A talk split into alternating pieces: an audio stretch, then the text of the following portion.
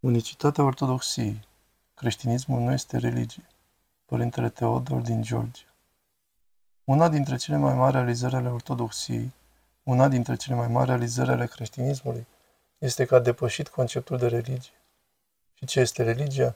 Este o încercare a ființei umane de a stabili o legătură cu Dumnezeu și pentru aceasta omul folosește norme și reguli juridice. Cu alte cuvinte, eu, ființă umană, știu că Dumnezeu există și pentru a fi bine țin poruncile lui și mă supun legilor lui. Și deci, dacă fac aceasta în mod corect, atunci merit o răsplată de la el, iar dacă nu fac aceasta în mod corect, atunci merit o pedeapsă. Iudaismul și islamul se bazează pe acest concept. Din păcate, aceasta a devenit și baza catolicismului și a protestantismului. Ortodoxia este absolut unică.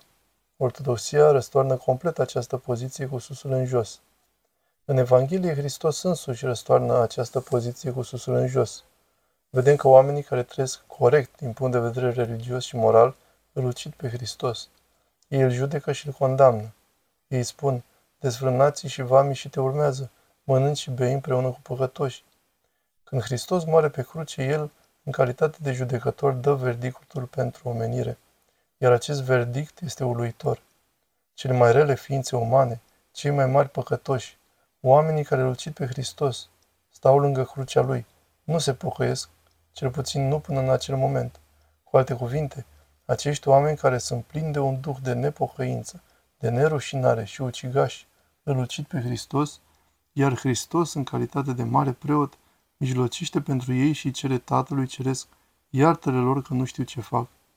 Această formă de iubire a mișcat din temelii o persoană care nu făcuse decât rău toată viața lui – această iubire tot cuprinzătoare și infinită a înmuiat și a topit inima unui tâlhar, iar el a devenit prima persoană care a intrat în împărăția cerurilor. Unde este justiția aici? Unul dintre Sfinții Părinți, Sfântul Isaac Siru, dacă nu mă înșel, spune Dumnezeu nu este just, El este iubire. Acest Sfânt Părinte continuă și spune Dacă Dumnezeu ar fi just, eu aș fi primul care ar ajunge în iad fără ajutorul Lui. Acest lucru este foarte important de reținut. Duhul legalist se opune creștinismului. Duhul legalist predomină la noi astăzi, chiar și în Biserica Ortodoxă, și este foarte dăunător. Spiritul legalist înseamnă că, dacă mă comport bine, voi câștiga puncte în fața lui Dumnezeu și voi fi răsplătit, iar dacă mă comport rău, voi fi pedepsit. Trăiesc duhovnicește cu nădejdea în luxul din cer sau cu frica de iad. Cu acest fel de inimă, cu acest duh, nu vei putea niciodată să-L vezi pe Hristos, pentru că ce se aseamănă se adună. Hristos cere ceva complet diferit de la noi. Ce ne cere El? Apostolul Pavel spune că un creștin devine o făptură nouă, o zidire nouă. De multe ori întâlnim această ispită. O persoană vine la biserică și îl întreb, de ce ai venit? Oamenii vin la biserică din multe și felurite motive.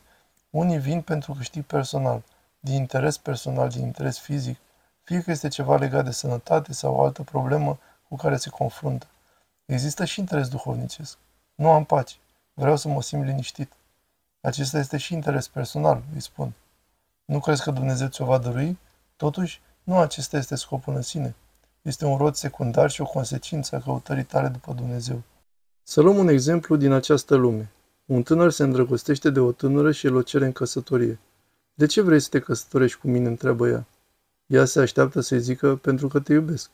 În schimb, el îi spune că pentru că vrea să aibă copii cu ea. Vă puteți închipui? Este bine să ai copii, nu este nimic în neregulă cu asta. Copiii sunt rodul căsătoriei. Totuși, atunci când îi spui unei fete că vrei să te căsătorești cu ea din acest motiv și că ea este doar un mijloc pentru aceasta, imaginează-ți cât de groaznic este acest lucru. Este esențial pentru noi să știm foarte bine care este atitudinea corectă pe care să o avem în viața duhovnicească. Trebuie să știm acest lucru pentru a înceta să mai fim centrați pe noi înșine în viața duhovnicească și pentru a ne despărți de această formă de relație cu Dumnezeu.